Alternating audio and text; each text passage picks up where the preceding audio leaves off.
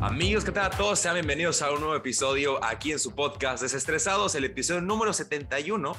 Y en esta ocasión tenemos a un gran invitado para esta semana y bueno, como ya lo estarán viendo aquí en el formato video, los que estén aquí escuchando en formato podcast, pues lamentable que no puedan ver nuestras preciosas caras, pero bueno, estamos aquí en el episodio número 71 del podcast Desestresados. Y bueno, en esta ocasión desde México estamos en enlace directo hasta Lima, Perú, para hablar de un tema que, bueno, a mí por lo menos, a Gerardo René le encanta, que es el cine. Y bueno, ahora sí estamos con un creador de contenido que ahorita damos la introducción, pero antes demos la bienvenida a mi otro compañero aquí del podcast, Alberto Machado. ¿Cómo estás, Alberto? Bienvenido. ¿Qué onda, gente? ¿Cómo están? Espero que estén muy bien. Pues feliz, feliz de estar aquí. Eh, triste porque no está Wiwin, pero pues sabemos que sus ocupaciones no, no lo dejan en paz. Y, pero feliz, feliz de hablar de cine. Digo, yo no soy tan fanático como tú, tan metido en el cine como, como tú lo eres, pero digamos que uno disfruta, disfruta el cine, sobre todo el más comercial, ¿no? Pero se disfruta, se disfruta bastante. Entonces, pues feliz de tener a alguien que, que vaya, que sabe bastante de cine. Ahora sí que tengo a dos personas enfrente de mí que saben bastante de cine, entonces siento que ser una plática bastante interesante. Perfecto. Y bueno, como lo han leído en el título de este episodio, como estarán viéndolo aquí en el formato de video, nos acompaña desde Perú Cine Oculto. ¿Cómo estás? Bueno, en este caso, Luis. ¿Cómo estás, Luis? Bienvenido al podcast. Eh, bien, bien, bien, estoy bien. Gracias por la invitación a ustedes. Eh, estoy muy feliz de, de estar acá acompañado de ustedes. Perfecto, Luis. Y bueno, antes de continuar, Obviamente nos pueden seguir en redes sociales como arroba desestresados podcast, en nuestras cuentas personales como arroba alberto machado 27, arroba edwin-willers y a su servidor como arroba gerasmz. Luis, ¿cómo te podemos encontrar a ti en redes sociales? Ah, con Cine Oculto Oficial. Ahí ahora, ah, por ahora solamente en Instagram. Eh, he abierto recientemente una cuenta en TikTok. Eh, adaptándome a los nuevos formatos. Lo, dice así como que TikTok, ¿no? Como que... sí, me, resistí mucho tiempo a hacerlo, pero ya tuve que hacerlo. Hay que adaptarse. Pero bueno, como bien, ahora sí, Luis, algo interesante eh, que está platicado contigo antes de comenzar a grabar es esto de que, bueno, eh, creadores de contenido, eh, figuras que vemos que promocionan cine, tanto comercial como independiente, pero una de las sorpresas que mucha gente hace contigo en tus dinámicas que realizas en tu, en tu perfil es sobre de que, pues, oye, yo soy una persona, eh, eh, vaya, que no está muy, eh, ahora sí que no trabajas del cine, pero te encanta el cine y compras esa pasión como esta y has que generar una comunidad en tu cuenta de cine oculto. Y para eso, Luis, primero platícanos un poco quién es Luis y cómo, cómo creas esta comunidad, cómo creas esta página. Mi gato está conversando, perdón. dale, dale, eh, dale. Yo soy ingeniero industrial de profesión eh, y muy aficionado al cine desde muy niño. Por mi familia, tengo un tío que me llevaba al cine siendo yo niño. por ejemplo, él me hizo conocer eh, cineastas como Fellini, por ejemplo. O sea, ya te imaginas un niño, bueno, o adolescente, escuchando hablar de Fellini ya es es bastante, ¿no? Eh, entonces siempre estuve ahí metido en el cine, desde muy joven, obviamente siempre también rodeado del cine comercial, que también me gusta, también lo veo, pero yo estudié ingeniería industrial eh, y siempre veía películas en mi casa, iba al cine también, eh, y cada vez que, cuando, y en mis redes sociales, en Facebook, recuerdo hace como 7, 8 años, no más, mucho más, eh, veía películas y cada vez que veía películas lo recomendaba en, Facebook. Decía, tienen que ver esta película, ¿no? Y siempre la gente me hacía caso. Poco a poco más gente me hacía caso. Amigo mío, ¿sabes?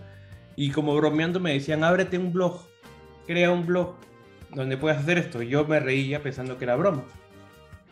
Hasta que me animé a hacerlo para mis amigos, ¿no? Para, para ellos. Y poco a poco ese blog eh, creció en Facebook, llegué hasta tener eh, 2 millones de seguidores, un poquito más. Ahora eh, la página de Facebook está suspendida por, por Facebook y estoy esperando una apelación. Eh, eso fue en el 2014, finales del 2014. En el 2017 abrí en Instagram, donde estoy ahora, esperando que, que Zuckerberg ceda un poco y me, me, devuelva la cuenta en Facebook. Pero en Instagram estoy es mucho mejor en realidad porque era algo que yo ya también...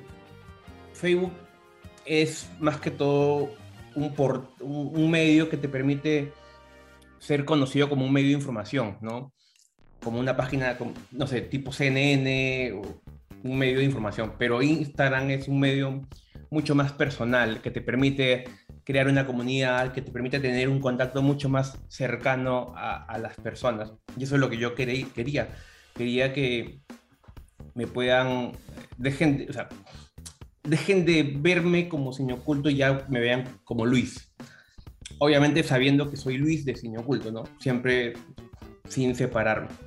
Eh, y ahí en Instagram estoy desde el 2017. Eh, aunque no estudié cine como carrera, eh, sí, sí, he llevado talleres, incluso he llevado un taller de crítica de cine, he llevado cursos de, de cine, de dirección y todo eso. Entonces, siempre para para igual saber, ¿no? Saber un poco, capacitarme y siempre es importante, mientras más estoy metido en esto, tengo que saber un poco, ¿no? Eh, y sí, o sea, estoy ahí metido mientras en algún momento me gustaría escribir, ya estoy escribiendo un guion, así que pues, estoy en pañales, entonces me gustaría en algún momento dirigir un cortometraje. O estoy ahí metido, ¿no? Pero es algún proyecto un poco todavía a mediano plazo. Y justamente eso te iba a preguntar, que si con todo esto de que tu pasión y eso te generó por alguna ocasión escribir, como estás comentando ahorita, y ahora me estás diciendo que, dirigir un cortometraje, ahora sí que tú tienes ahí tu proyecto, y como dices, están pañales, así que poco a poco, y lo estaremos viendo ahí eh, conforme vaya avanzando pues el tiempo. La verdad, y aparte Luis, eh, esta comunidad que has generado en Instagram con allá arriba de 160 mil seguidores, veo que generan contenido pues, diario, la verdad. Todos los días suben alguna historia, algún post, eh, que algún actor, director cumpleaños, pues bueno, ahí hacemos eh, un poquito ahí un recap de quién es. O en tu caso, los reels y eso. Tú ahora sí que has necesitado tener un, equipo dentro de Cine Oculto o tú has podido ya eh, con esta página? casi siempre lo he hecho solo, pero bueno, no quiero ser tan egoísta, pero eh, somos dos personas en cine oculto. Caramba, ven, ven, para que salgas, ven para que salgas. Ya que, te molestas, saluda, saluda. ¿Cómo se, llama, ¿Cómo se llama tu gato? Se llama Akira. Akira. Por Akira Kurosawa, que es Exactamente, exactamente por Kurosawa. por los siete samuráis. Exactamente, ya ahora sí, chao. eh, eh, Camilo es el, la otra persona de Cine Oculto él es colombiano, vive en Colombia, no lo conozco personalmente. Es, y fue algo muy, muy ameno la forma como llegó a Cine Oculto. Él en Facebook, en un grupo de Facebook que, que, Cine Oculto tiene, él comenzó a crear imágenes para Cine Oculto. Esas imágenes de los cumpleaños que tú ves, él las creaba. Al principio las creaba gratis. Me, me decía, toma Luis, he creado esto porque me gusta mucho tu página y toma, con logo y todo. Entonces yo la primera vez era como que, pues gracias Camilo, mira, lo voy a publicar, pero te voy a dar los créditos, porque tú lo haces perfecto. Entonces a los tres, cuatro veces le di los créditos y él era tan noble que me decía, no me importa que me des los créditos, yo lo hago porque me gusta tu página. Entonces digo, wow, qué, qué, genial encontrar una persona así. Y, y, al final se ganó mi confianza tanto así que le dije que forme parte de Cine Oculto y hasta ahora. Creo que fue en el 2017 que entró más o menos. Y hasta ahora toda la, toda la parte gráfica que, que ves, él, él, se ha encargado de todo. Y también crea obviamente contenido. También tiene, aunque aún, aunque él no le gusta mucho salir en cámara, él no le gusta hacer videos ni nada de eso. Este, a mí tampoco, pero yo sí tuve que hacerlo a la fuerza. Eh, pero sí, somos dos. Ahora. Oye, ¿cómo es eso de adaptarte y ahora que estoy en TikTok, pues tienes que salir a, cuadro o al menos tú prestar tu voz para algún, algunas recomendaciones como es lo que sueles eh, generar o hacer, tus reels, ¿no? O TikToks. y, Luis, todo esto, obviamente, eh, es, es increíble, es una vasta cantidad, harta cantidad de películas de todos lados, tanto de cine comercial como cine independiente, pero obviamente, eh, mira, te tengo que hacer esta pregunta. Tú sabes esas declaraciones que siempre hacen muchos directores. Es que Marvel no es cine. No, eh, saludos ahí al gran director que yo soy fanático de Scorsese. Eh. Mis respetos para el señor Martin Scorsese. Pero a ver, eh, una persona que consume tanto cine y eso, ¿tú, compartes ese tipo de, de, opinión? Es que me gustaría preguntarle a Scorsese, no sé si lo ha dicho, pero me gustaría saber cuáles son las razones para que él diga eso. Mm. Yo siempre tuve la política de no hablar de, superhéroes en, cine oculto. Eh, hasta, no sé, hasta hace unos meses. Y, no era porque no me gustara. Veo todas las películas de superhéroes. O sea, ya tengo mi, mi entrada. Mañana voy a ir a la función de prensa de Doctor Strange. Entonces, sí veo todas las películas. Pero yo decidí por la línea editorial de la página no hablar de ese tipo de cine. Es, más, yo pensé en algún momento, antes de crear Cine Oculto, pensé crear una página de cine de terror. Entonces, que era solamente cine de terror. Entonces no iba, no, no, iba a poder hablar del Padrino, por ejemplo, que es mi película favorita, porque no entra dentro de la página. Entonces, pero decidí hacer un poco más amplio y hablar de cine de culto, de cine independiente. Y recientemente, recién estoy metiéndole en Instagram un poco de, Doctor Strange, que lo menciono a veces en historias, y es porque uno de los proyectos que tengo en algún momento es que cuando Cine Oculto crezca un poco más, es tener una sección de ese tipo de cine, ¿no? Eh, bueno, volviendo a lo que dijiste de Scorsese, o sea, el cine es cine, o sea, parece una respuesta, tonta, pero el cine superior cumple con todos los patrones y los requisitos para hacer cine. Ya lo que dice Scorsese es, como ustedes le llaman, es muy mamador decir eso. Eh, es como que, ah, ya. bueno, nadie se lo critica porque él, él se ha ganado eh, la potestad de ser mamador. Claro, el reconocimiento, digo, puedes decir lo que Sí, ves su filmografía. Claro, tú puedes decir lo que quieras, ¿no? O sea, si yo lo digo, dices, ¿quién eres tú, no? ¿A quién le has ganado? Pero Scorsese sí puede hacerlo, ¿no? Pero yo supongo que es porque lo que no puede, de repente Scorsese se refiere a, cine de autor, que es de repente, ¿no?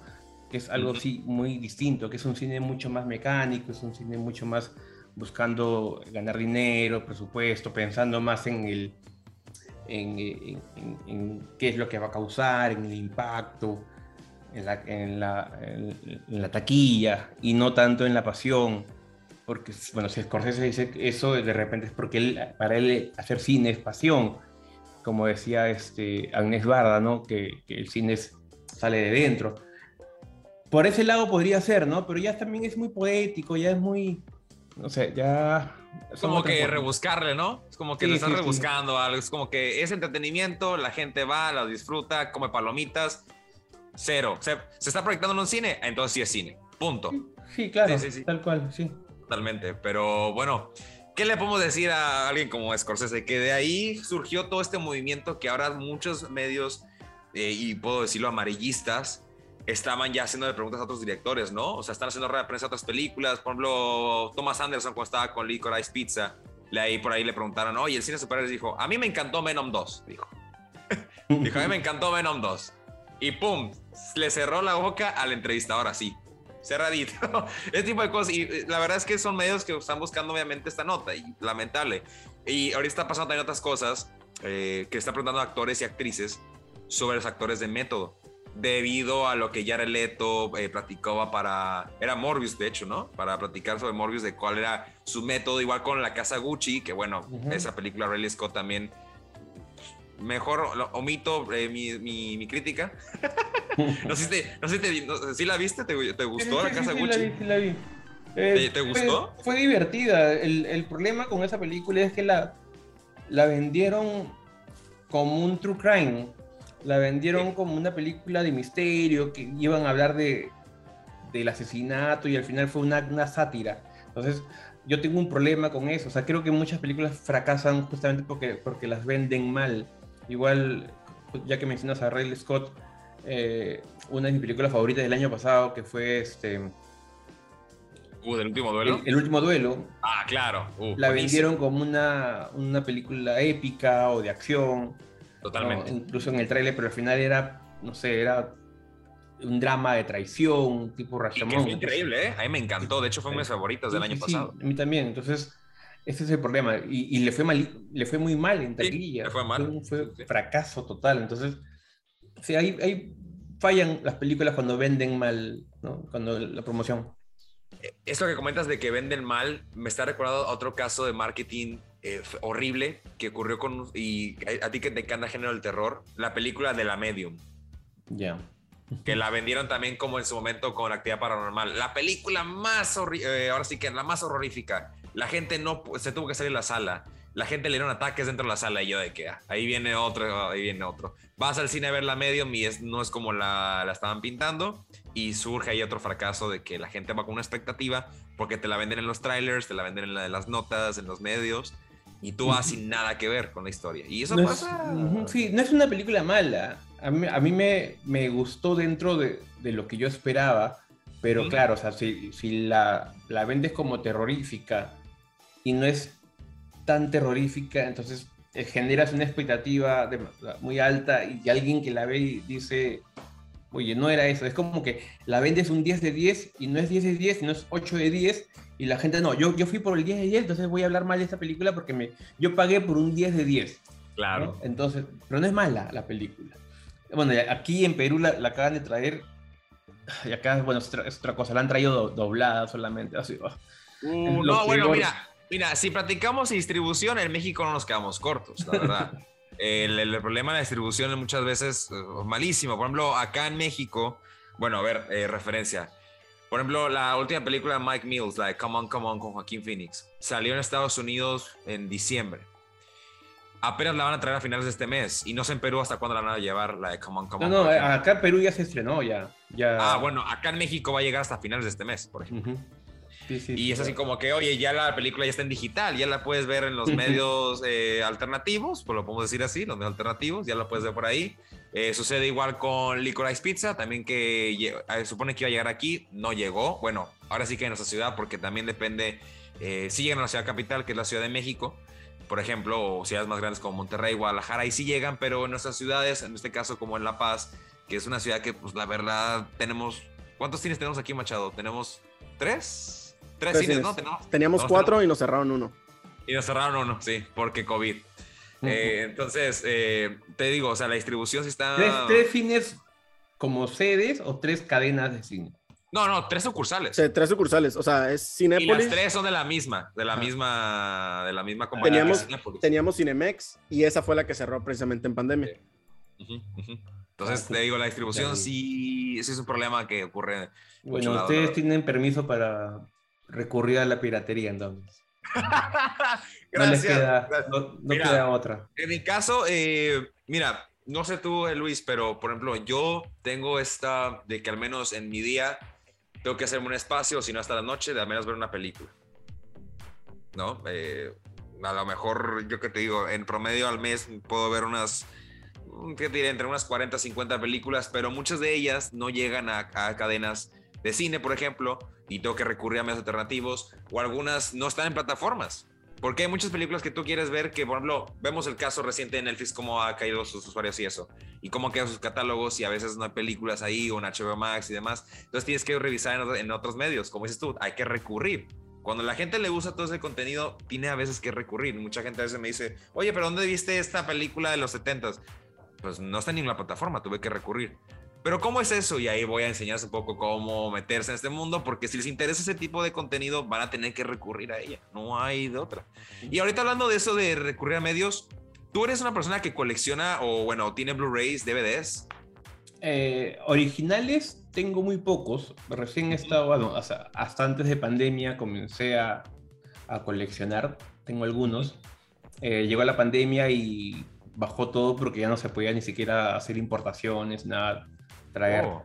Entonces, eh, sí, porque claro, o sea, ya no hacían envíos justamente por, el COVID. Eh, tenía torres de películas piratas, pero esas sí ya las boté, las regalé, las dejé en mi antigua casa. Eh, y ahora mi, mi, colección es mucho más pequeña. También, bueno, mi departamento es mucho más pequeño. También ya no entran esas torres que tenían en mi, antiguo, en mi antigua casa. casa familiar, que ahí sí podía tener ¿no? esas torres así de, película. pero es que también eh, la era digital ha cambiado eso, entonces es... Eh, respeto a la gente que, colecciona, pero igual es, un, pasatiempo demasiado caro, creo. Eh, me gustaría poder hacerlo, en, algún momento me gustaría poder tener el poder adquisitivo para, para poder seguir coleccionando, pero realmente para mí no me llamaría tanto la atención. ¿Por qué? Porque, o sea, tengo, es más, tengo películas que me compré para coleccionar y las tengo en la bolsa todavía, o sea, las tengo en su bolsita que me llegaron de Amazon, o sea, entonces es, es simplemente para decir, wow, la tengo ahí y no la voy a ver, entonces, no sé, o sea, para mí era un gasto como que innecesario comprar algo y tenerlo ahí, ¿no? O sea, respeto a la gente que lo puede hacer, pero por ahora no creo poder coleccionarlo. No le veo ninguna gracia para mí. Ahorita que hablas de eso, mi, ahorita mi idea es como que en plan, las, las eh, conseguir o, ordenarme, encargar por Amazon o alguna otra plataforma. Las únicas que yo sé que puedo estar viendo una y otra vez y no van a enfadar, porque si la quieres no vas a tener por tu por coleccionar, aunque no te guste la película, ahí sí siento que ya estoy haciendo como un gasto, es como que para qué la quiero. Sí, pero en mi caso, si tienes, por ejemplo, no sé, si te gusta Star Wars, te puedes comprar la colección de todas las películas de Star Wars. Adelante, digo. Pero, pero incluso tengo, por ejemplo, tengo Fight Club en, en, Blu-ray. Sí. Y, y, cuando le he querido ver, le he querido, le he visto en... Ah, te vas a digital. Creo que está en Netflix, o sea, le he visto en Netflix. Para, entonces, te lo juro, o sea, la tengo ahí y ni siquiera la toco. Tengo Trainspotting también en Blu-ray y lo tengo ahí y ni la toco. Tengo El Padrino y me ido al cine. La 2 la vi en, en, la... creo que estaba en una página pirata porque me, me cansa buscarlo, abrirlo, ponerlo. Entonces, mucho más rápido en realidad. Ya, ya, ya. Y ahorita que estoy viendo ahí por detrás tuyo, que estás viendo, que estoy viendo a Baby Yoda Grogu, lo estoy viendo ahí atrás. Seguramente Machado está como que pensando, ¿será Warsi de los buenos o no será Warsi de los buenos? Porque Machado aquí es un gran fanático de Star Wars. Ahí sí yo, ahí sí yo me alejo, la verdad. O sea, sí sé lo básico, vaya, soy una persona que puede hablar lo básico de Star Wars eh, y ahorita estoy hablando, eh, hablando de videojuegos, estoy jugando el nuevo Lego de Star Wars y así cosas, pero no, no te puedo hablar mucho, pero seguramente Machado te puede hacer una pregunta de Star Wars ahí. Sí, digo, a ver, yo tampoco soy el, el experto. Sí, pero te ves, te ves todas las series y todo este, ahí. Sí, pues es que mira, es, no sé, siento que Star Wars son unas joyitas. Digo, la verdad, las últimas tres películas, eh, creo que la mayoría de la gente concuerda en que no, no son lo mejor de la saga, ¿sabes? Y sobre todo. A lo mejor a Luis le gustaron. No, y es muy eh, respetable. O sea, o sea tampoco no, no, soy fanático de lo último, sí, sí de lo más antiguo al menos las seis eh, principales. Claro. Obviamente la trilogía inicial, la 4, 5 y 6, que esa es clásica. Sí, eh, y bueno, Mandalorian me gustó, eh, pero la trilogía, la última trilogía, sí, como que. Sí. la, veía porque tenía que verla, ¿no? Porque ya era parte de la historia, ¿no? Sí, como, como ahora sí que para seguir la línea y para seguir informado de todo lo que está pasando en el, en el universo de Star Wars, ¿no? Porque incluso, por ejemplo, ahorita la gente pues tiene todo ese hype de, de la serie de Kenobi, ¿no? Que ya está muy próxima a estrenarse, entonces la gente tiene esa emoción de decir, ya faltan unos cuantos meses, se va a volver a ver a, a Obi-Wan Kenobi, eh, se me fue el nombre del actor, Iwan, Iwan McGregor, eh, va a volver a estar eh, Anakin, entonces como que todo eso siento que ahorita está el hype muy alto. Y, está bien porque incluso los, los niños, ¿no? O sea, los niños que para ellos su primer acercamiento igual con Star Wars pudo haber sido el Mandalorian precisamente, ¿no? El Grogu, o sea, algo ahí que, los, que les llamara la atención. Pues tan así que luego los precios se super dispararon con, por ejemplo, con Grogu, cuando querías comprar una figura de acción de él, agotadas, los pedías por Amazon y te costaban dos mil pesos, cuando en realidad Hasbro las hacía y te costaban 400 pesos, pues, ¿no? O sea, pesos mexicanos. Mexicanos, Yo la tengo, yo la tuve gratis, felizmente, por eso la tengo que... por eso, orgullo, dice, aquí, la tengo. Digo, algunos son más... Ahorita, la agarra y la pone aquí y dice, mira, yo la tengo y tú no. en realidad la tengo acá porque es lo único coleccionable que tengo de cine, así que por eso está acá. Ok. es porque para no ver eh, tan vacío, ¿no? Claro, claro, entiendo. Entonces te digo, eh, saben, saben perfectamente cómo estar llegando a los distintos eh, sectores, ¿no? Porque obviamente es como todo, los fanáticos de años de Star Wars, pues ellos van a seguir siendo fans a pesar de que las últimas eh, tres películas pues flaquean mucho, pero pues bueno, dicen, bueno, Mandalorian fue una joya, Boba Fett fue muy buena y ahora con Obi-Wan siguen esperando que, que, sea muy buena, pues, ¿no? Entonces, digo, hay quienes también dicen ya deberían de dejar el lado de, de, de la saga Skywalker atrás porque pues hay todo un universo completo que se puede explorar, pero pues es como Harry Potter si lo quieres ver así. Ya debería estar bien que también dejaran atrás a, Potter y todo lo que tiene que ver con eso, cuando hay muchísimos personajes, pero pues son los que, ahora sí que son los que llaman la atención, bueno, con los que ya se familiarizó la gente entonces, que si les metes a otros, luego la gente se queda con, ¿y, ¿y dónde está Ron? ¿Y dónde está Hermione? cuando, cuando ellos quieren o se atreven, porque digo, atreverse, porque ahorita las productoras y la libertad está un, un poquito, eh, pues podría decir que limitada. ya, si se quieren atrever a meter un personaje nuevo, eh, tienen que arriesgarse, porque mucha gente a lo mejor dice, ¿este personaje qué? No lo conozco, eh, no voy a querer ver la película pero bueno, dicen, ok, va a ser nuevo personaje, pero ahora un cameo de un personaje de antes. Entonces, ah, no, pues ahí sí, ahí sí voy a ver la película. No, pues ahí sí ya, ahí sí ya por ver a ese personaje. Sucede con muchas, con, no nomás con Star Wars, ¿eh? sucede con otras franquicias que, que también usan hilo los cameos. Eh, que por cierto, mira, muy reciente, ahorita lo de Doctor Strange 2. Ah, cuidado, gente, cuidado. Bueno, para cuando se suba este episodio, ya, ya muchos ya la habrán visto ya la, muchos la habrán visto, pero tengan mucho cuidado con redes sociales. Eh, y no, mira, con el caso de Doctor Strange, que repito, ya va a estar el episodio subido para entonces, pero no nomás con Doctor Strange, para otras películas y cuando vi mucho de eso de, lado de los superhéroes y ese cine de blockbuster, la verdad tengan cuidado porque el internet es muy bueno y a la vez te jode. Te jode por las, las benditas, las benditas eh, filtraciones. Eh, que es un gran tema. Pero, a ver, Luis, por ejemplo, de Doctor Strange, mira, como estamos grabando esto, ¿tú qué esperas de Doctor Strange? en realidad, a mí me llama mucho la atención esta película por, por los, juegos de, eh, los juegos de tiempos que tiene, ¿no?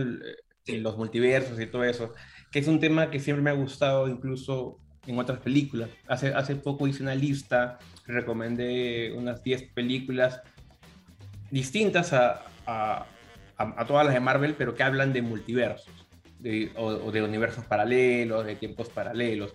Entonces es algo que siempre me ha gustado. Si es que está bien abordado, sí me gusta. Entonces eso es lo que me llama la atención, más que todo. Eh, sí, sí, sí, tengo, y mi, mi, novia es muy fanática de, de todo lo que es Marvel, entonces con ella vamos a ver la película, entonces ella obviamente me ha, me ha contagiado toda esta, toda esta emoción, todo este hype. Eh, estoy que me escondo de los spoilers, de las filtraciones. Cuidado. Porque sí, basta que te cuenten algo y te arruinan todo. Pues. y, hay gente, y lo peor es que hay gente, es gente que ni siquiera ve la película. O sea, ni siquiera la comparten y como que a, quien, a quien le haga daño, ¿no? Es como que agarrar una pelota, tirarla a una multitud y ellos están felices que a alguien le caiga el, golpe, ¿no? No es que no les interesa realmente. Entonces yo estoy muy, a partir de mañana, no, no quería publicar nada, o sea, iba, iba a publicar algo eh, como publiqué para lo de Spider-Man, publiqué, acá está prohibido los spoilers, voy a bloquear a todo. ¿Por qué? ¿Por qué no lo he hecho? Porque eso atrae a los idiotas. Claro, sí, sí, sí era increíble la cantidad de spoilers que publicaron en esa, o sea, que comentaban. En, o sea, eso es peor en la gente. Entonces voy a, yo mañana las veo a, las 2 de la tarde la película, o sea, luego de eso voy a publicar eso. Porque hay mucha gente que lo va a ver. bueno, yo ya la vi, ahora sí, échense ahí en las redes, ahí, ustedes ahí. No, pero es que ya, ya estaría mucho más atento a, ver los comentarios. O sea, ya, ya estaría atento a, bloquear, a eliminar. Ya un control. Claro, antes no, pues antes no podría hacerlo porque si no, mientras elimino los comentarios yo ya me gané con todo, entonces no. Eso, oye, eso de, tener control en, las redes sociales, en, tu caso con tanta gente que a lo mejor ni te sigue, pero sigue los hashtags y encuentra tu post y ahí nomás, por querer joder, entra, pone el spoiler y se va. ¡Pum! Sí, fel- felizmente, felizmente en Instagram es, es más complicado porque solamente son comentarios. Entonces, no. Sí, sí, sí. Pero, pero en Pero Facebook, en Facebook o en así, Twitter, con foto, video, no. claro, en Twitter, Twitter, la cloaca ahí- que es Twitter. ahí te- te- sí, eh, casi no he entrado. Pero, y también lo, lo ponen en, en las stories. Entonces, ese es el problema también. O sea, a veces tú estás viendo las historias y pasas una a otra y, y ya te, te, te comiste un spoiler sin querer. Entonces, de alguien, de un idiota que, que, que subió. Justo un amigo me dijo que acaba de ver un collage con todos los personajes. No, no, no, pues ya sea, o sea, dice, no, pues ya voy a ver la película, pero pues ya. Lo peor que gente, que, o sea, gente de Perú que no ha visto la película, pero que hab- habrá visto esa captura en, en- en Twitter. Y dice, ah, voy a, voy a arruinarle la película. No me interesa a mí, pero yo sí voy a hacerle daño al pum y la ponen ahí. Ja, ja, ja, qué, qué gracioso, qué vivo que soy. Eh, Claro. Y eso, ¿no? Eso es Justamente el día que estamos grabando esto hoy, Luis, está llevando a cabo la premiere en, en- en Estados Unidos, en Los Ángeles. Ujú. Ya por ahí salieron fotografías de la alfombra y por ahí salieron eh, personajes, ¿no? Voy a decirlo Sola- así. solamente he visto a uno que era el, el más famoso que ya Sí, sí, sí. Entonces, pero que- bueno, creo- creo ya- y, pero ya tampoco no quise publicar nada, ni quise revisar nada porque no quería, al menos con Spider-Man, no fueron, a- ni, ni Andrew Garfield fue a la premier, ni, ni Toby, entonces, felizmente, ¿no? Pero acá, no sé, Sí, a- De hecho- acá como que ya les valió, ¿no? Eso, eso es justo lo que yo le estaba diciendo a Jerry hace rato, antes de que entraras a la llamada, precisamente me está diciendo, ah, mira, ahorita está la alfombra roja y está ta, ta, ta, ta, ta, ¿no? Y yo de, o sea, dije, o sea, digo, yo no tengo tanta bronca con los spoilers, pero sí dije como, digo, ¿por qué no pudieron ver hecho tipo lo de Spider-Man? ¿No? Que nos esperamos ahora sí que hasta la no, hora, Le, no, le, no le llegó el anuncio. hasta la hora, es que fue por correo y el pobre no le llegó. Pues. nos, nos esperamos hasta la hora, o sea, igual tal vez todos sabíamos o teníamos esa espina de que van a salir, ¿no? Pero ver cómo salían, ver cómo pasaban las cosas, pues, ¿no? Y acá, pues ya si te presentan a los personajes, o sea, bueno, ya si está en la alfombra roja, dices, "Bueno, pues bueno, entonces esa escena bueno. Que vi en tal, o sea, esa escena que vi en el trailer, pues sí es, o esa escena, Lo ¿sabes? confirma. Entonces dices, O también las campañas, eso de los clips que suben ahorita ya clips de un minuto y medio, dos Sí. minutos de peleas de la de las escenas más impresionantes o más importantes y lo ponen como un promocional. Mucha gente no la quiere ver, pero dices tú, no la quiero ver, pero sí la quiero ver de un momento. Ahí la tengo un clic, la tengo Sí, un clic, la claro. puedo ver, la puedo ver. Y la ves y dices, bueno, pues ya vi la- ese clip y ya vas al cine a verla y dices, bueno, es la que vi en las redes. Ah, bueno, ok. Yo no he visto ni, ni, ni los trailers, y para Spider-Man tampoco vi los trailers. claro, que hablaban, de que, que incluso había gente que se ponía a analizar eh, cuadro Sí. por cuadro de sí. quiénes aparecían ahí. Yo no quise publicar, yo no quise ver nada y ahora tampoco. Solamente he visto ahí unas imágenes de, de una persona que, que ya se hablaba mucho de él, porque incluso, incluso decían que, que era su voz la que aparecía al final del tráiler. Entonces ya, ya más o menos saben quién, a quién me refiero. Eh, y es- ahí ya, ya lo vi en la alfombra roja y dije, ah, ok, ya, ya. No Oye, quiero ver Luis. más, no quiero ver más hasta mañana. Ya, Siguiendo mañana. un poquito con lo que comentabas, Luis, vamos a hacer un pequeño corte y ahorita regresamos con más información y seguir platicando contigo aquí en el podcast Estresados, ¿vale? Ahorita regresamos.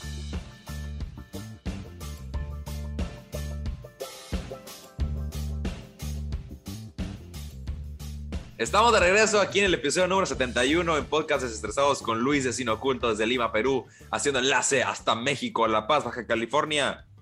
Sur. Sí, porque ahí es un problemón acá en, en México, ¿eh? te cuento, Luis, ¿eh?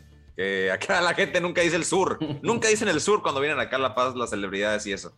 Pero bueno, eh, retomando, ahorita platicabas, Luis, lo de los spoilers y lo de los clips y eso, platicamos ahorita antes de, de- de lo de TikTok. TikTok ha sido una red social, la verdad, muy útil. O sea, hay gente que mm, dice, es que yo no quiero TikTok, la verdad TikTok es lo peor que le ha pasado. Ah, como en todos lados y como en Internet, hay contenido bueno, contenido nutritivo y hay contenido malo. Yo era, yo era el Scorsese de TikTok. O sea, yo odia- odiaba TikTok. Es más, eh, hace un año habré publicado, si alguna vez me ven haciendo un TikTok, dispárenme a la cabeza. Y ahora me ven haciendo Una cosa, ¿eh? Creo, creo que llegué a verlo. Lo- Si lo subiste a, la, a la- a la- a la cuenta sin oculto, creo, creo, creo, creo haberlo leído. Sí, sí, sí, lo habré visto, o sea, sí lo subí. Entonces, porque yo odiaba y no me... Es que yo también era muy prejuicioso con TikTok, pensé que solamente habían bailes, pero ahora o sea, es increíble la cantidad de información y la cantidad de creadores de contenido que hay. O sea, he visto, wow, hay gente que habla de filosofía, hasta médicos, biólogos, físicos. O sea, es increíble, ¿no? Gente que habla de, no sé, expertos en, en cervezas, expertos en vinos, expertos en, en perfumes.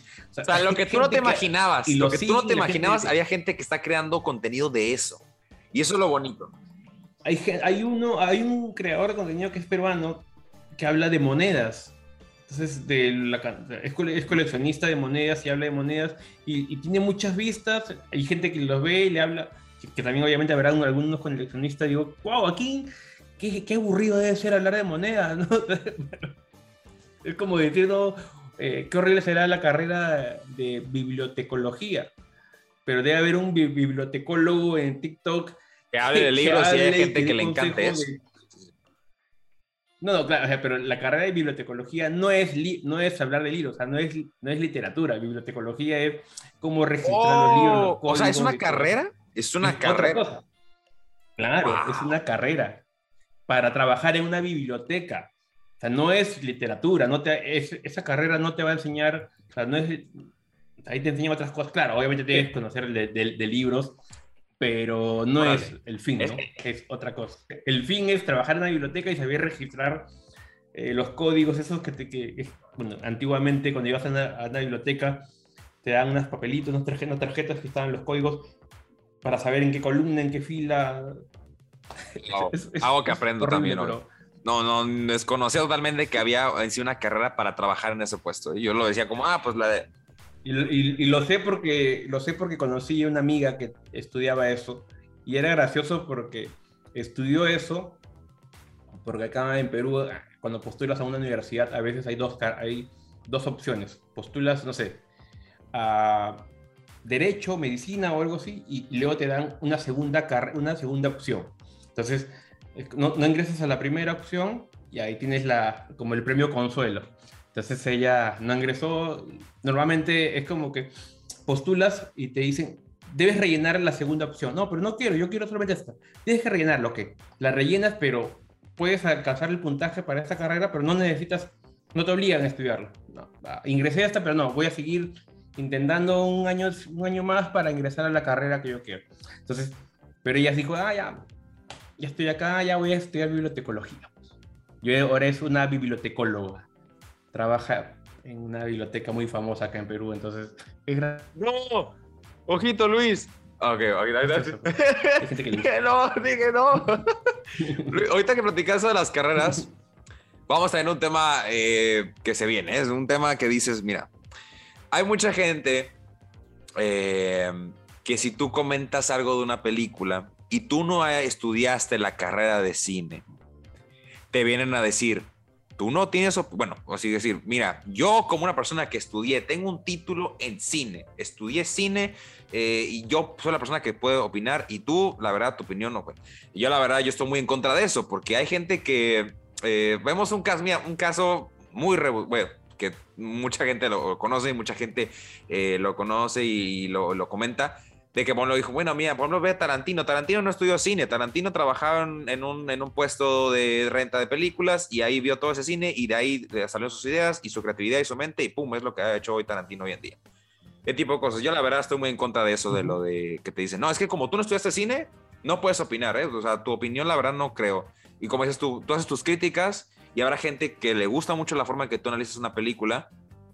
Hay gente que lo quiere tomar, digo, hay, hay gente que hace sus críticas a lo mejor en un, torno, en un entorno o en, o en un tono de filosofía, o me voy más por este tono de, de encontrar como eh, los mensajes subliminales. Hay gente que habla un poquito más de cómo invitarte a ver una película, eh, independientemente del tema, si es pesado o no, si es un tema existencialista, tú sabes. Así como que dicen, hay gente que te puede hacer un TikTok de un minuto y te puede convencer de que veas todo el cine de Gaspar Noé. Sí, como el, e, este, el mexicano, ¿cómo se llama? Que, que es buenísimo oh. en TikTok. Eh, el, eh, Iba, Ibarrete. Oh, Iba, el, el, Ibarreba, Iba, Ibarrete. Sí, Javier sí, sí, sí, lo ubico, sí lo ubico, sí lo ubico, totalmente lo ubico. Es que, es que él, por ejemplo, siento que te contagia su, su vibra, alegría, ¿no? O sea, ¿no? ajá, por ser tan efusivo al momento de hablar, dices, bueno, o sea, la película igual, porque de hecho una vez, eh, precisamente en un TikTok, yo lo sigo, le dicen, recomienda tal película, ¿no? Que es malísima o tal cosa así, habla de tal cosa como si fuera una película buenísima. Entonces dice, bueno, va. Y ya empieza a decir la película y te empieza a decir la trama Oye, y todo, y te me, quedas como me de... interesa, sí, sí, sí. O sea, dude, yo que he visto esa película, o sea... Pero, sí pero, llama. o sea, lo, lo, bueno que es que él te, te, te, habla de lo que ve, lo que le gusta. O sea, él sabe sus limitaciones. Él no estudió cine, él, estudió, él es actor, ha estudiado actuación, ha hecho, creo que, comedia, otras cosas más. Entonces, él no te va a hablar de la fotografía, no te habla de la fotografía, no te habla de la dirección, no te habla de esto, de lo, él te habla, me divertí, el final es así, me, exacto, me, no sé, me, me, hizo explotar la cabeza, entonces te habla de lo que él sintió y eso es lo que, lo que sí está bien.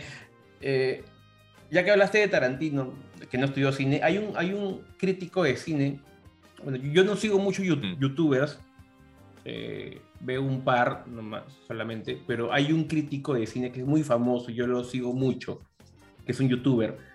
Eh, no sé si, si lo conocerás, es este. Eh, ¿Cómo se llama? El de Sensación. Oh, Alejandro Calvo. Alejandro Calvo, Alejandro claro, sí, Calvo. sí, sí, de, de, de español, Sensacine, claro ya. que lo sigo, Alejandro Calvo. Sí, sí. Ya, él él no estudió cine o talleres, ¿sabes? Él es ingeniero sí. químico. Entonces, eh, claro, habrá estudiado algo después, algún curso, algún taller, eh, pero también, así como yo, bueno, salvando la distancia, o sea, somos personas que vemos muchas películas. Entonces, eh, me gustan mucho las críticas que él hace porque así, como, así también como yo lo hago, es como él ve una película y siempre la relaciona con otra película que él ha visto. Entonces siempre en sus críticas, o sea, llegas por una película y te vas con una Realmente. bolsa de películas, ¿no? Sí, sí. Entonces, y eso es como... Eh, hay mucha gente que critica a los, a los youtubers, críticos. Yo llevé un taller de crítica con un crítico muy famoso, muy, muy bueno, argentino, que es Diego Battle que es, que es muy, muy, muy bueno, eh, que yo lo sigo, eh, él escribe en otros cines, o sea, la página se llama Otros Cines, que es uno de los medios más importantes de cine en español. Entonces, eh, el taller fue con él, fue muy bueno, fue, duró casi un año el taller, eh, aprendí muchísimo y entre los alumnos siempre conversábamos de qué es lo que opinaban de los youtubers, ¿no? Y hay, hay un cierto rechazo hacia ellos, justamente porque eh, hay muchos youtubers, no sé, hay otro, hay un crítico también mexicano, que yo personalmente lo odio, que me parece que es el peor crítico de cine, que es Christoph. Oh, el, ajá, sí, eh, que le, no sé aquí la gente le conoce como el líder Christoph. Que Christoph que llegó a estar en una cadena aquí de televisión, Telehit. ¿Y, y, y, y, por qué, y, y por qué me, me, me, cae tan mal? Porque para mí él es el, el, el, el, cinéfilo que le llama sobrevalorado a las películas que no Totalmente. le gustan. Y, y darle poder a ese cinéfilo, darle una ventana para decir sus cosas y eso es lo que tienes ahí. Entonces, él no usa mucho la objetividad, algo, a él no le parece bien algo y es una mierda no, o él, entonces, es, ese, ese tipo de, de, críticos de cine no me gustan. Me gustan eh, gente que sí puede hablar bien de una película o mal de una película. Por ejemplo, Alejandro Calvo me, me gusta, pero ya él también le tiembla un poco la mano para hablar mal de una película. Es muy, muy, es muy bueno, muy suave con, con, con algunas películas. O sea, es, él no podría, no, creo que no, él no podría decir, ¿sabes que Esta película es una mierda porque hay películas que son muy malas, pero él no. Entonces él trata de buscarle algo bueno, porque también es, es, es el problema cuando te vuelves muy famoso, ya pierdes ese, ese, ese tipo de, eh, de libertad. Y lo que comentas ahorita, hablar. que en otras entrevistas que le han hecho a él, es sobre que, a ver, vas a hablar una película y puede la película ser mala o mucha gente no le gustó, porque ninguna película es mala o buena, simplemente puede ser. Mucha gente no le gustó, mucha gente sí le gustó. Para gusto hay todo, ¿no? Eh, dice, a ti no te gustó y se nota porque al final como que dice, la película no me gustó, pero bla, bla, bla, te platica todo y como dices tú, te sales, sales del video con, un, con una bolsa llena de recomendaciones de películas, otras que puedes ver en vez de esa. Sí, sí, sí, tal, cual. Por ejemplo, a mí no me gustó nada eh, La mujer en la ah. ventana. Y él, a él sí le gustó, pero también él recomendó varias películas. Entonces, igual yo vi su, su crítica porque eh, me salí con algunas recomendaciones.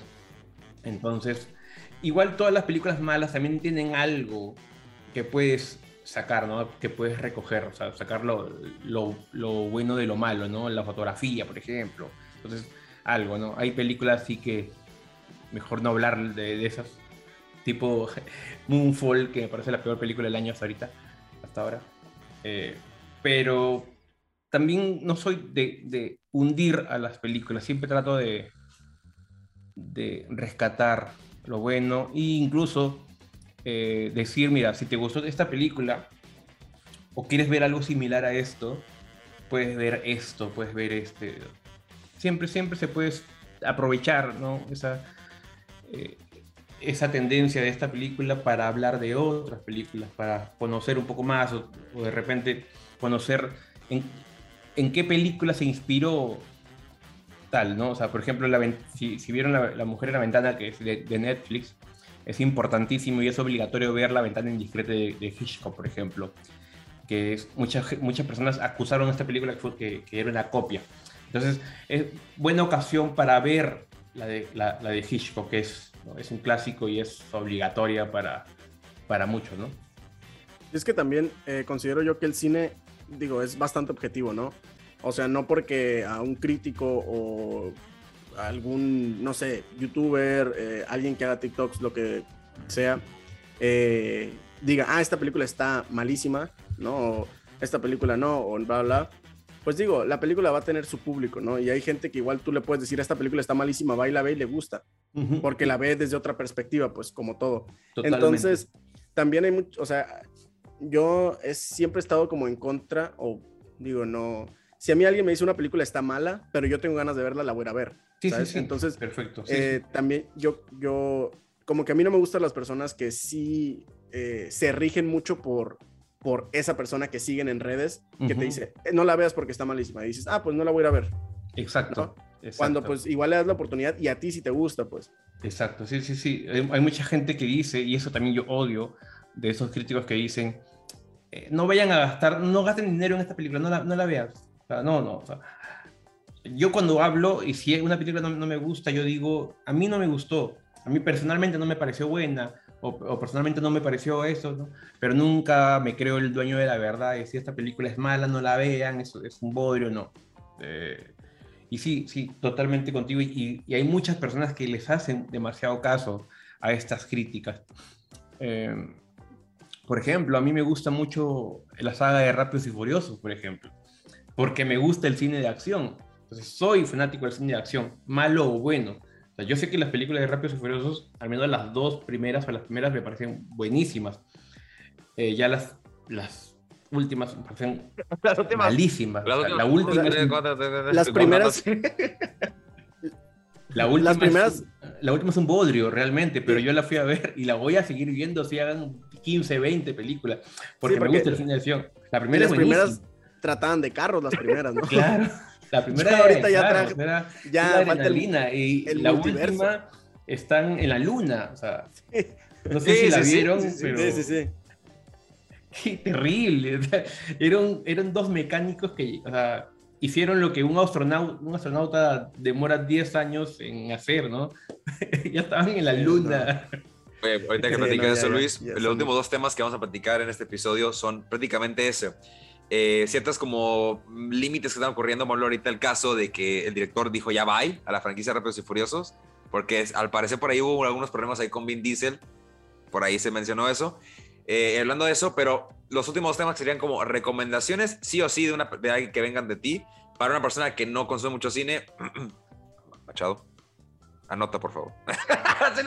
Mucho, ¿no? Eso, y aparte, eh, también un tema que también necesito preguntarte sí o sí, eh, sobre el, toda esta tendencia de lo políticamente correcto, que es un concepto que sí, yo hago también, ¿no? Pero es una cosa que está limitando mucho la visión creativa de, de muchas productoras y que está, eh, bueno, yo opino de ese lado. Pero primero, primero de eso, Luis, una recomendación así básica, así como lo que tú dirías a alguien sí o sí tienes que ver para adentrarte, para que te guste o para que te interese más este mundo. Eh, Totalmente. El padrino. Sí. Siempre, el, padrino, bueno, es mi película favorita y siempre la recomiendo, pero yo soy de los que siempre recomiendan cine clásico. Siempre digo que una película clásica vale por cuatro o cinco películas actuales. Eh, hay cine ¿Por qué digo eso? Porque muchas películas de ahora ya, ya, ya se han inspirado mucho en antiguas, entonces tú, eh, por el ejemplo que, que di hace un momento, ¿no? De, de La chica en la ventana, entonces, eh, y hay muchas películas similares que han sacado toda esa idea de la ventana indiscreta. Entonces, yo les digo, mira la ventana indiscreta, ¿por qué?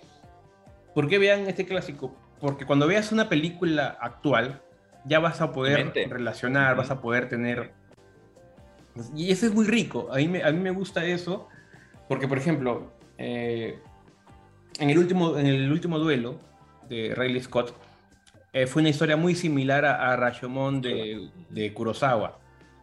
Entonces, si no hubieras visto esa película, eh, la de Kurosawa, no hubieras podido ver esa relación.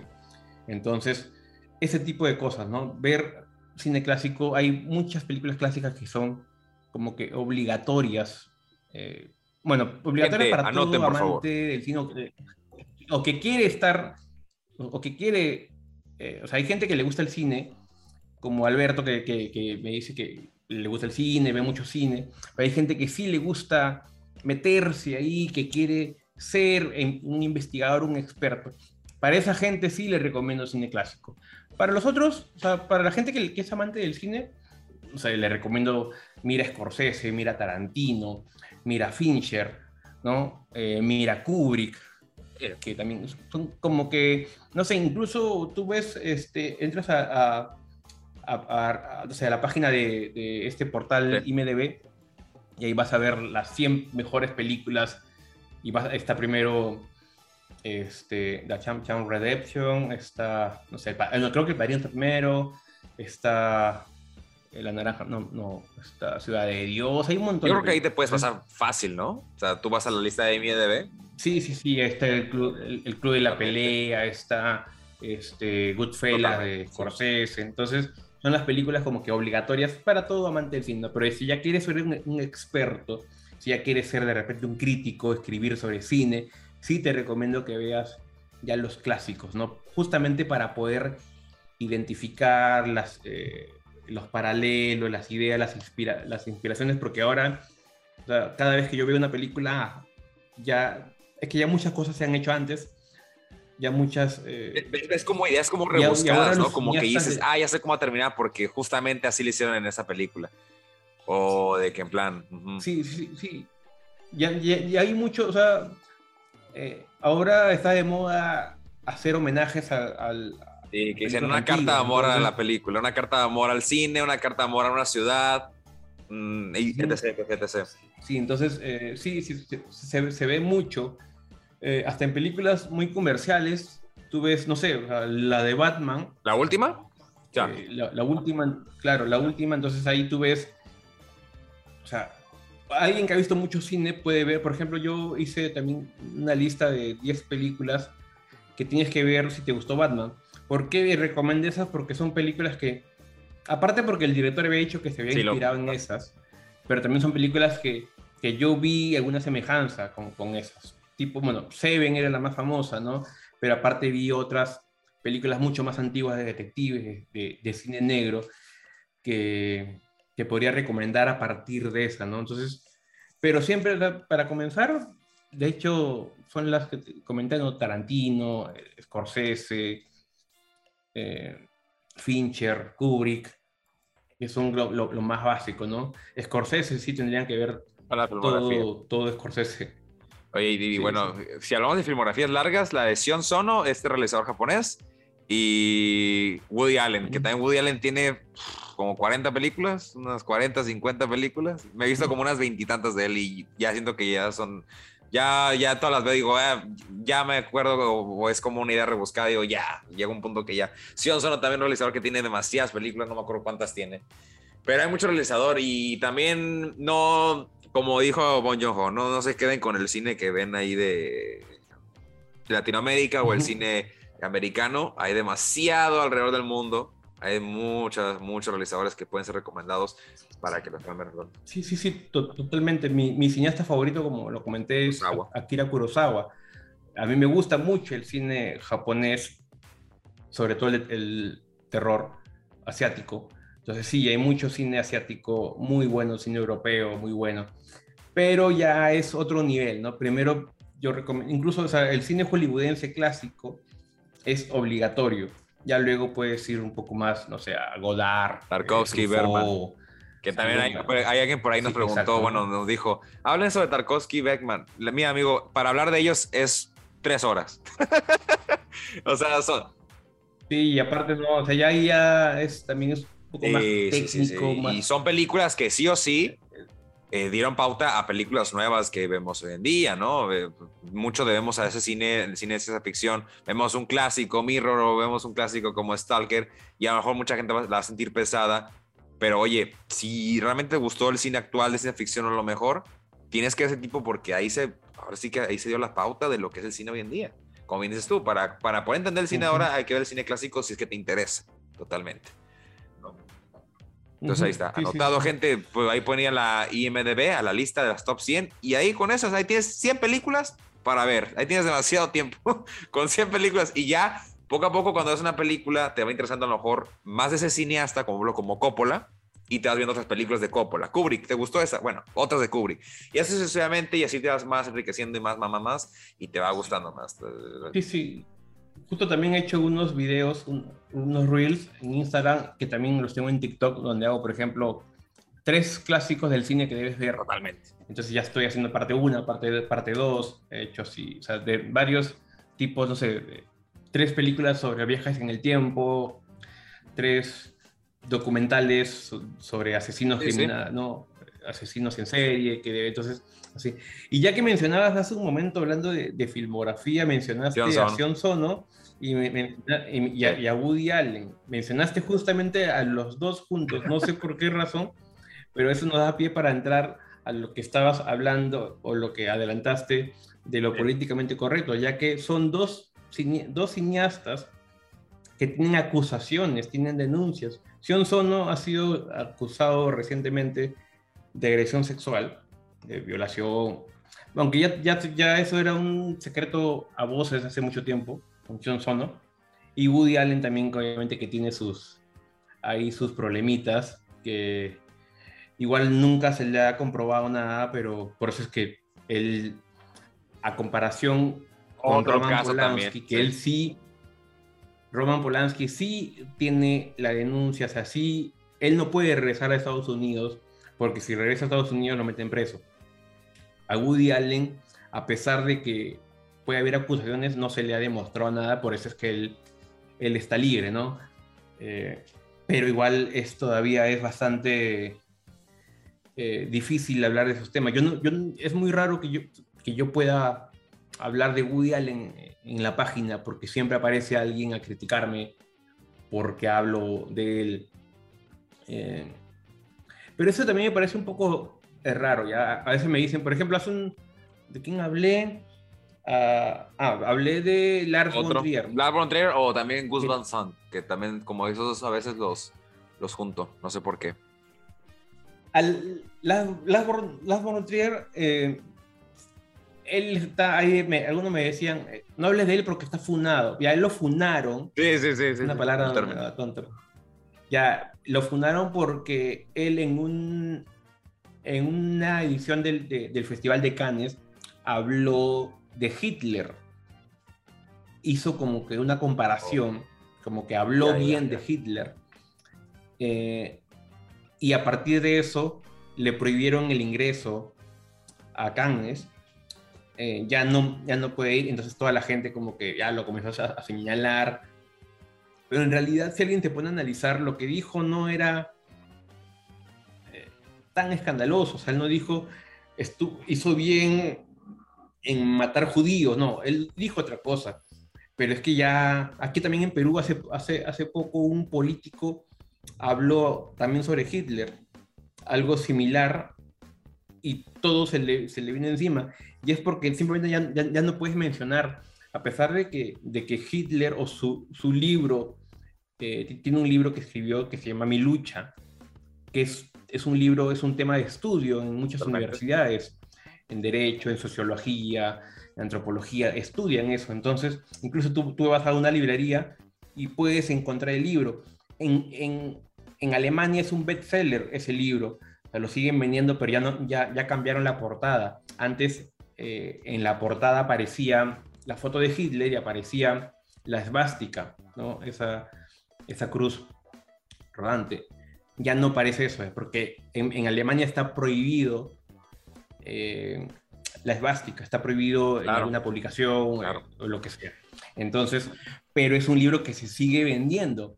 Es un, un libro que es bestseller, que se sigue vendiendo, se sigue estudiando. Entonces, eh, no creo que debería estar prohibido hablar de Hitler. Debería estar prohibido eh, hacer una apología a lo que hizo, sí. Pero tú puedes ah, mencionarlo como de, no sé, porque nadie puede negar que era un, buen estratega o que, era muy inteligente, porque eso está comprobadísimo, que el, tipo tenía un alto coeficiente intelectual y eso no, nadie lo puede negar. Mencionó los antecedentes y obviamente, como dices tú, no hacer una apología pero si en tu tema de estudio o en tu plática eso surge algo respecto a lo que él llegó a realizar que pueda, no sé, a lo mejor lo uses como un argumento o para enriquecer lo que estás comentando, yo creo que está bien ahí. O sea, al final es un personaje de la historia, lo quieras o no. Pero sí, sí, sí, pero es muy difícil ya en estos tiempos mencionaron, ¿no? ya, ya, ni lo puedes tocar porque ya oh, él lo mencionó, vamos contra él, uh, vamos a hacerle una, una, casa de bruja, entonces es mejor no tocarlo porque... Es más, yo iba a hacer unas publicaciones a propósito de eso, de, de Hitler, solamente ah, cuando el político peruano eh, habló eso, solamente recomendé una película sobre Hitler, pero me iba a meter a hablar sobre el tema, pero dije, no, mejor no, porque va a haber alguien que me va a decir, ah, lo está defendiendo, está haciendo una apología, y no, o sea, preferí no, me acobardé y dije, no, me, me, van a hacer una casa de brujas, y... pero hoy en día ya, ya no puedes hablar de, de, ciertos temas como de lo políticamente correcto, ¿no? ya no puedes criticar, no sé, el, algo que fue muy, muy famoso fue, por ejemplo, lo de la sirenita, ¿no? Sí. entonces, eh, hay mucha gente que un gran sector de la, de la gente que odia eso, que quiere que se respete eh, los orígenes, ¿no? Que, oye, ¿por qué tocan a la sirenita? Y hay, otro, hay otro, otro sector que dice, está bien, ¿no? O sea, está bien que, que, puedan cambiarle color, que puedan darle más visibilidad a, la raza negra, y no sé, son temas bastante complicados. Yo creo que yo creo que hay, sí existe la inclusión forzada. No, no, no, Luis, no, pero lo que comentas eso es muy cierto, de las empresas y cómo se manejan. Y de hecho me, encanta que así hayamos terminado el episodio de, contigo, de esta reflexión, porque sin duda eh, consumas eh, cine independiente, consumas lo que tú quieras, entra por ahí esa parte de la visión creativa y qué bueno que lo platicamos un rato y que ojalá próximamente tengamos un episodio otra vez contigo, Luis, para platicar a lo mejor un poco más a profundidad únicamente ese tema que, que bueno, se ve y, lo estamos aquí platicando como dices tú. Muchas gracias, Luis. Sí, eso es un tema, es un tema para, para que da para hablar muchísimo. Sí, totalmente, sí, y hay muchos casos muchos casos. Eh, platicamos eh, esta semana con Luis de Cine Oculto desde Perú. Luis, de nuevo, muchas gracias por, por haberte unido a, este episodio. Y fue una plática, una plática amena, una plática extensa, pero muy enriquecedora y que seguro uno más que otro salió con buenas recomendaciones y se entretuvo, que es lo que, queremos con esos episodios. Luis, muchas gracias en serio por, por haberte eh, pasado aquí un rato al canal. No, no, no, a ustedes gracias por invitarme. Y esperamos verte luego. Recuerden que los pueden seguir a, él como arroba cine oculto. De hecho, estaremos ahí comentando en las redes sociales. Cine Oculto Oficial, lo estaremos ahí comentando y tagueando cuando se lance este episodio, cuando ya estén escuchando ustedes, tanto en formato de video como en formato de podcast. Y Luis, pues bueno, muchas gracias. Nos despedimos. Recuerden seguirnos también nosotros en redes sociales como arroba desestresados podcast y en sus cuentas personales como arroba alberto machado 27, arroba edwin wheelers y arroba gera cmz. Muchas gracias gente, nos despedimos y nos escuchamos la próxima semana con más noticias y más entrevistas. Bye. Bye gente, cuídense.